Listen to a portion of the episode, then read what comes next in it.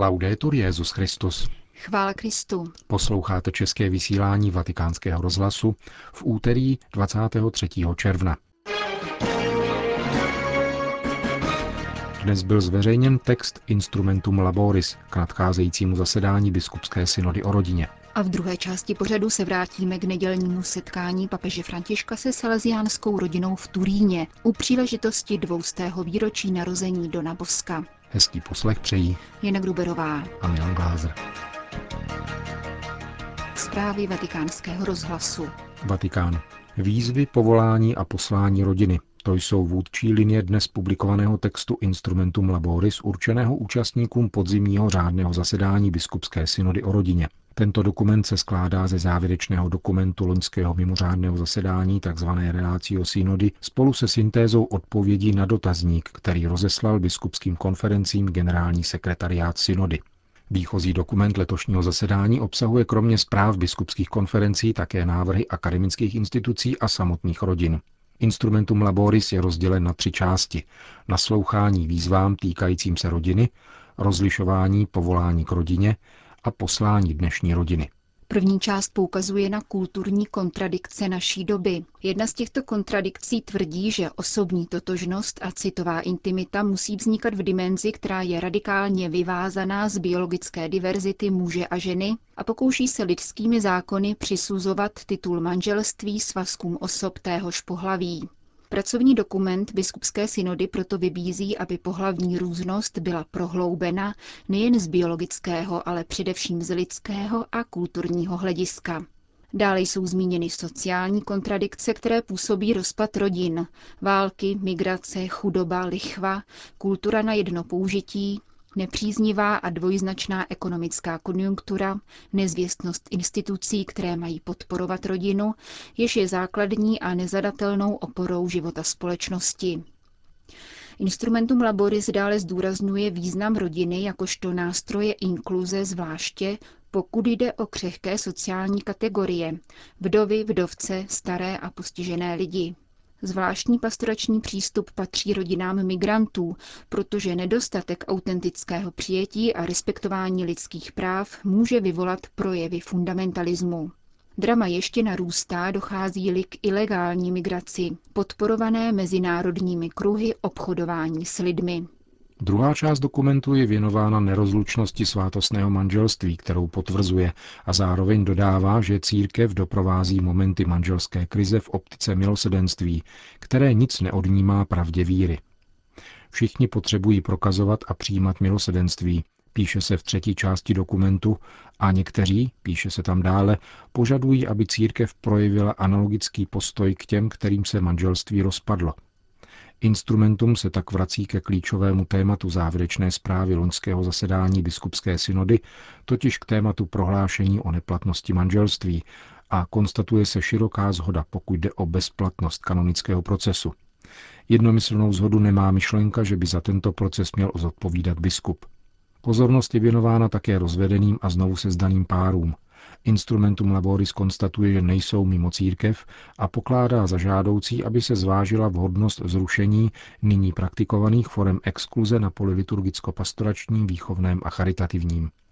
Etapy jejich pastorační integrace se po předcházejícím rozlišování mají uskutečňovat podle zákona růstu, odpovídajícímu zralosti svědomí o přistupování ke svatému přijímání pro rozvedené znovu sezdané, instrumentum laboris zmiňuje všeobecnou zhodu, pokud jde o hypotetickou cestu pokání pod pravomocí biskupa.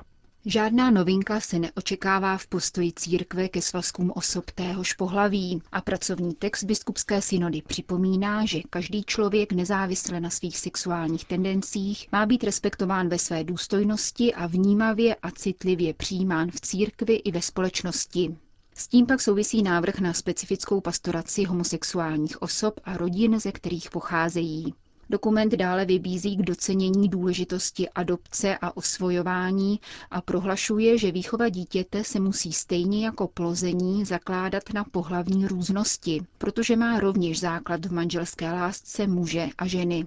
Instrumentum Laboris končí poukazem na mimořádné jubileum milosrdenství, které bude zahájeno 8. prosince tohoto roku a v jeho světle se bude synoda konat.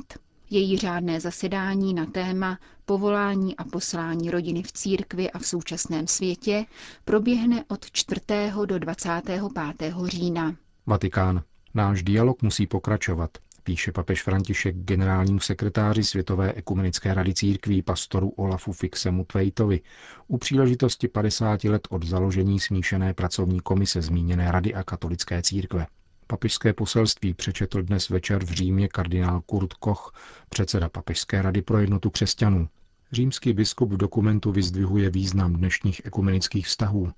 Jak podotýká, v průběhu let bylo dosaženo mnoha cílů, inspirovaných touhou po jednotě, kterou Kristus zamýšlel pro svou církev, ale také bolestí nad pohoršením, které budí rozdělení mezi křesťany – Papež po smíšené pracovní komisi žádá, aby nebyla introspektivním fórem, níbrž aby se stala dílnou konkrétních nápadů, otevřenou všem příležitostem a výzvám, které dnes před církvemi stojí při doprovázení trpícího lidstva. František vybízí pracovní komisi, aby se zabývala klíčovými ekumenickými tématy a podporovala svědectví o reálném, byť nedokonalém společenství mezi pokřtěnými – v závěru papež vyslovuje prozbu o dar plně viditelné jednoty mezi všemi křesťany, aby se církev stále více stávala znamením naděje ve světě a nástrojem smíření mezi národy.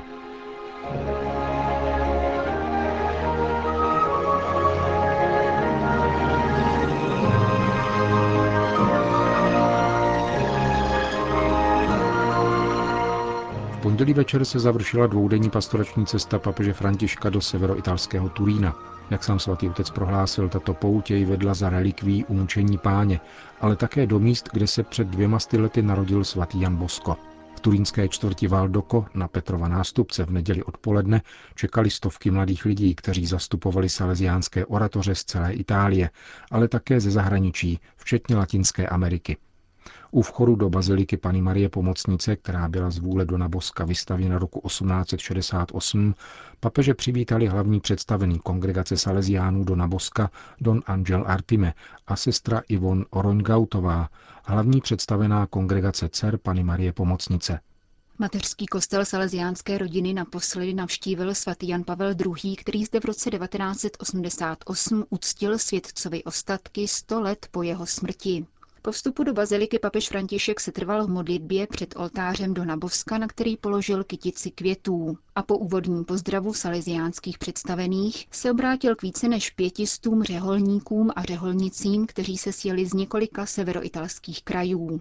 Mluvil z patra, protože, jak prohlásil, předem sepsanou promluvu považuje za příliš formální. Jeho vyprávění se odvíjelo z osobních vzpomínek na vztah rodiny Bergoliových k salesiánské farnosti svatého Karla v Buenos Aires, kde se poznali papežovi rodiče a kde nalezli celoživotní duchovní vedení v postavě otce Enrika Pozzoliho. Byl to salesiánský misionář v Patagónii, původem z italského Lódy. Výborný člověk, významný spovědník salesiánské rodiny. Pokřtil mne, jako chlapec jsem k němu chodil ke zpovědi, vedl mne v mém povolání a v okamžiku, kdy jsem přešel ze semináře do tovaristva Ježíšova. Salesiánské rodině jsem tedy velmi vděčný za to, co v mém životě udělala. Salesiáni mne vychovávali ke vnímání krásy, k práci, ale zejména utvářeli mou citovost, jak je to vlastní charizmatu Dona Boska, pokračoval papež. Myslím, že Don Bosco byl schopen vést chlapce k citovosti, protože měl maminku, která utvářela jeho vlastní citový život. Byla hodná, milá a silná a vychovávala synovo srdce ve velké lásce. Dona Boska nelze pochopit bez jeho matky Markéty. Ptám se, jestli také dnes salesiánská rodina při výchově dívek odkazuje k této prosté chudé ženě, k tomu, jak vedla a utvářela synovo srdce. Právě na toto jsem chtěl položit důraz. No. Formujte dívky k tomu, aby se stávaly matkami, avšak matkami, které své vlastní dcery povedou k lásce k paní Marii a církvi, vyzýval svatý otec. V této souvislosti papež opětovně upozornil na roli ženy v církvi, která dle jeho soudu nespočívá na špičce vatikánských kongregací. Cílem není rozdílení funkcí, poznamenal, nýbrž tatáž úloha ženy v církvi, jakou měla Matka Boží mezi apoštoly v den letnic. Apoštolové by se bez ní nikam nedostali a tak si to Ježíš přál. No? Ale je tu ještě něco jiného. Don Bosco žil v druhé polovině 19. století v tomto italském kraji, který byl plný zednářů, antiklerikálů a satanistů. Turín je jedním z ďábelských bodů. Ale kolik svědců odtud vyšlo? Jen si je spočítejte. Bůh dal rodinám, které se zrodily v oné době určité poslání. Dnes se mnohé zlepšilo, máme počítače a jiné, ale situace mládeže je víceméně tatáž. Co udělal Don Bosco? Pracoval s dětmi ulice, které neměly práci ani studium. Riskoval přitom svůj úřad a mnozí o něm mluvili špatně. No? Před dnešními Salesiány stojí tatáž výzva jako před Donem Boskem. Ujmout se mladých lidí, kteří v Itálii bezmála z poloviny nepracují ani nestudují. Nabídnout jim animaci, sport, výchovu, ale zejména konkrétní řemeslné vzdělání v rámci krátkodobého zaučení, zdůraznil papež. Jsou saleziáni schopni nouzově vyučit řemeslu tak, aby si mladý člověk přivydělal? To je otázka, kterou kladu a naléhám na výchovu v čase krize. Salesiánská kreativita se musí ujmout této výchovné výzvy, ale také předávat mladým lidem radost, což je další věc, kterou jsem se od Salesiánů naučil. Radost z krásy, kterou nám dává pán, byť existují také kříže. Tedy animace, ale především výchova kreativně ušitá na míru dnešní krize. Krize, kterou procházíme, se obrací rovněž proti církvi, doplnil svatý otec a vybídl Salesiány, aby pokračovali ve trojí bílé lásce svého zakladatele, k Matce Boží, církvi a papeži. Eh? Tyto tři lásky, Don Bosco se za panu Marii nestyděl, protože se nikdy nestyděl za svoji maminku. Také dnes existují lidé, neříkám, že mezi vámi, kteří se za Matku Boží možná nestydí, ale nemluví o ní s takovou láskou jako Don Bosco. Pro něj byla Matka Boží první láskou. Důvěřoval Bohu skrze modlitbu k Boží Matce. A hodně přitom riskoval. Eh, v souvislosti s druhou světcovou láskou k Eucharistii papež Salesiány pochválil za pěkné vedení liturgie a za časté eucharistické adorace. Třetí boskovou bílou láskou byl papež. No? Láska k papeži není pouhou láskou k člověku. Nýbrž je to láska k Petrovi jako hlavě církve, jako zástupci ženicha církve. Za bílou láskou k papeži stojí láska k církvi, Nevím, jak to Don Bosco dělal, aby vysvětlil nebo skryl některá pohoršení v církvi. Jisté je, že také tehdy církev chybovala. Nezapomínejte na tyto tři bílé lásky a nestyďte se za Matku Boží, Eucharistii ani za svatou Matku Církev, která se chudinka musí denodenně obracet od papeže směrem dolů. A mějte důvěru v Boha. Don Bosco se stále modlil k paní Marii pomocnici a v této důvěře šel dál a moc nekalkuloval. Salesiánské charisma je stále naléhavě aktuální, vede k riskantním a odvážným rozhodnutím. Zdůraznil papež na závěr a upozornil na dvě hlediska salesiánské spirituality, jejího misionářského ducha, častokrát spojeného s mučednictvím a smysl pro konkrétnost. E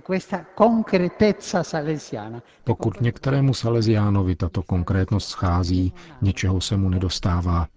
Salesián je konkrétní, vidí problém, rozmyslí se, co udělat a bere věc do ruky.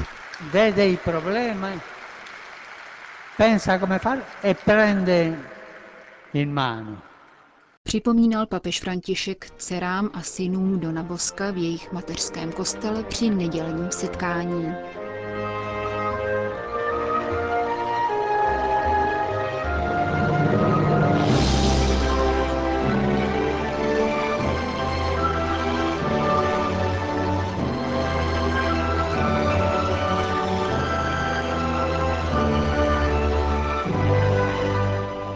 Končíme české vysílání vatikánského rozhlasu. Chvála Kristu. Laudetur Jezus Christus.